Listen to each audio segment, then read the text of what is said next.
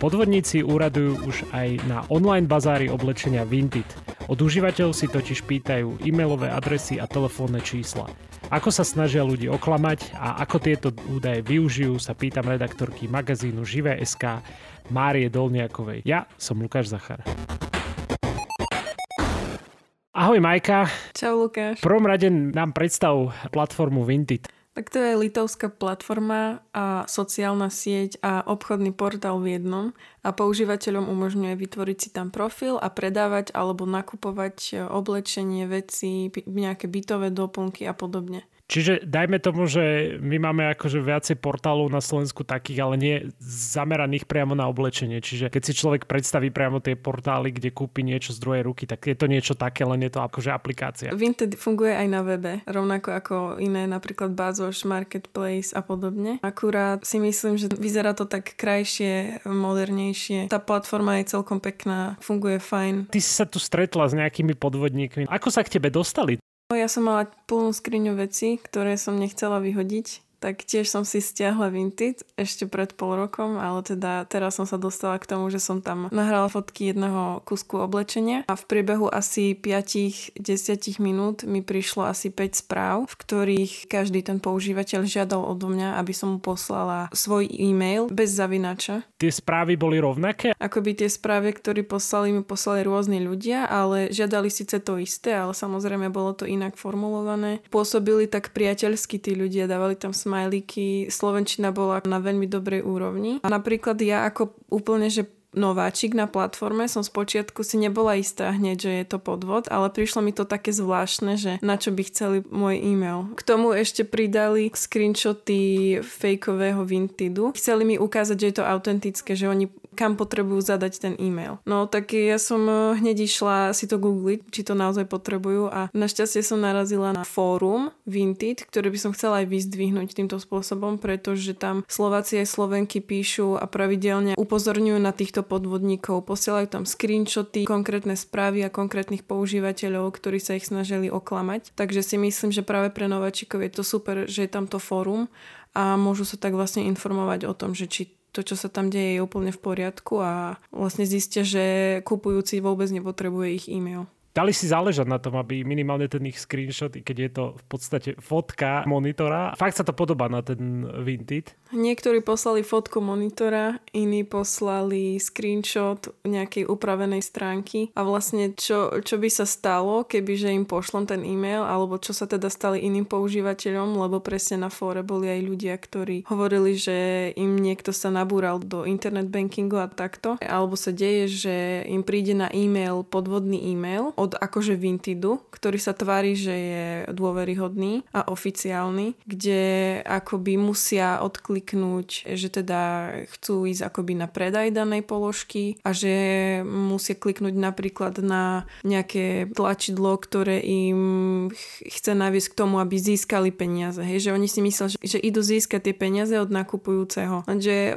potom sa dostanú do takej falošnej brány, kde zadajú svoje osobné údaje od karty a potom vlastne to nie je nič oficiálne, ale je, je, to, je za tým podvodník a ten potom získa tieto ich údaje o karte a tak majú vybielený účet. Napríklad aj nedávno sa to stalo podobná vec v Dolnom Kubíne, kedy muž chcel predať svoje oblečenie cez, presne cez platformu Vinted a predávajúci v snahe zarobiť 25 eur prišiel od vyše 12 tisíc eur. Proste a tiež sa stalo to isté, že útočník ho správami priamo v aplikácii Vinted presvedčil, že chce si kúpiť nejaký produkt a najprv si vyžiadal e-mailovú adresu, potom nakupujúcemu prišiel e-mail o potvrdení predaja, ale to bol fejkový e-mail a presne, že klikol na ten odkaz e, v tom e-maili, že získať peniaze, zadal svoje údaje od karty a potom vlastne prišielo všetky peniaze.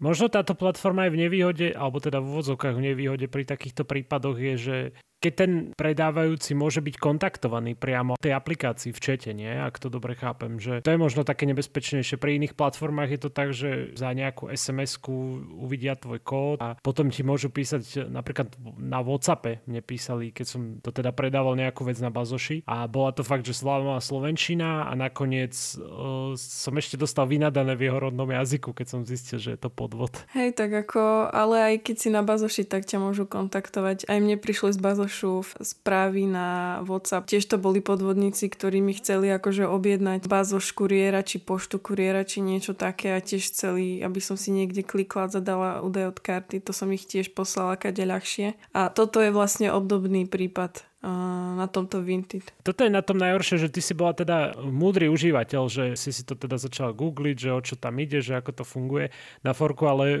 ja myslím, že pokiaľ sú tam tí takíto podvodníci, tak veľa ľudí asi na, sa nechá chytiť, alebo teda pár ľudí sa ch- dokáže chytiť a potom asi oni z toho riade profitujú, ako si hovorila ty o tom pánovi z Dolného Kubína, ktorý prišiel od tisícky a tisícky eur. Hlavná výhoda pre týchto podvodníkov na Vinted je, že keď si začiatočník a ideš používať aplikáciu povedzme prvýkrát alebo ešte nie si skúsený na nej, tak ty ešte nemáš ako používateľ žiadne hodnotenia, ešte sa s nikým možno nesleduješ, lebo tam je aj možno sledovať iných používateľov a tak ten podvodník vie, že ty sa na tom ešte na platforme ešte až tak dobre neorientuješ a tak si preňho ľahká korist. Takže oni cieľia na nováčikov. Preto aj mne prišlo toľko správ za tak krátky čas.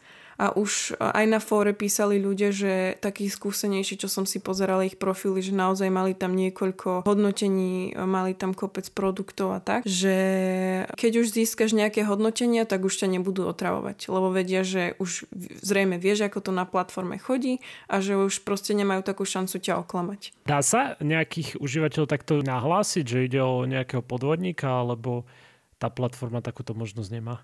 Určite, určite je tam možnosť nahlásiť, čo som aj potom urobila, ale je tam aj možnosť potom ešte aj zablokovať. Takže, ale keď tí útočníci vidia, že si ich prekúkol, tak už s tebou vôbec nekomunikujú. Že tam už sa zastaví konverzácia, hej?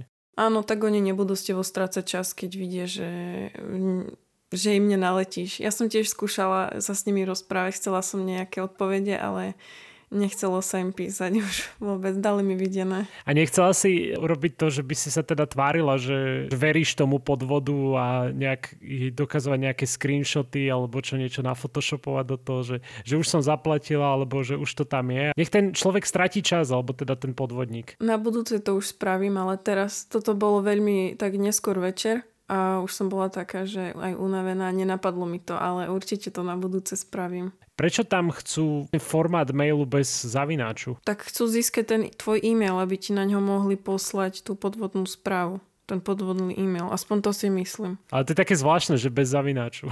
Neviem, toto fakt neviem. Ale ešte by som chcela povedať, už nie je vôbec pravidlo, že, že keď vám píše podvodník, tak vám píše len nejakou lámavou slovenčinou. Akože jasné, že je to nejaká indícia, že pravdepodobne ide o podvodníka, ale dnešné prekladače sú už tak vylepšené, že už pravdepodobne aj človek z inej krajiny bude vedieť s vami akoby na super úrovni slovenského jazyka komunikovať. A nedávno som pozerala také videá o nejakých, ako si spomínala ešte pred podcastom, nejakí youtuberi, čo vysvetľujú rôzne podvody, tak e, písal si napríklad s jedným podvodníkom, ktorý mu povedal, že nemôžeš podvádzať v krajine, v ktorej žiješ a to mi prišlo také zaujímavé. A potom ešte vlastne taktiež akoby treba myslieť na to, že ak ty predávaš, tak uh, kupujúcemu nemáš dôvod poskytnúť svoje údaje z platobnej karty. A nepotrebuje ani tvoje telefónne číslo, ani e-mailovú adresu na Vinted. A ak vám príde nejaký e-mail o potvrdení platby alebo napríklad predaja, tak si vždy treba skontrolovať od osielateľa správy, aký je tam e-mail reálne, lebo môže sa to tvariť, že je to od Vintidu, ale ak je tá adresa úplne nejaká zvláštna, tak pravdepodobne to nie je ten Vinted. Alebo ak si nepamätáte napríklad, že by ste niečo predávali alebo kupovali, tak nereagujte na ten e-mail. A pri zadávaní informácií o platobnej karte si tiež treba vždy overiť tú webovú stránku, na ktorej tie údaje zadávate. Treba sledovať gramatiku a syntax tých e-mailových správ.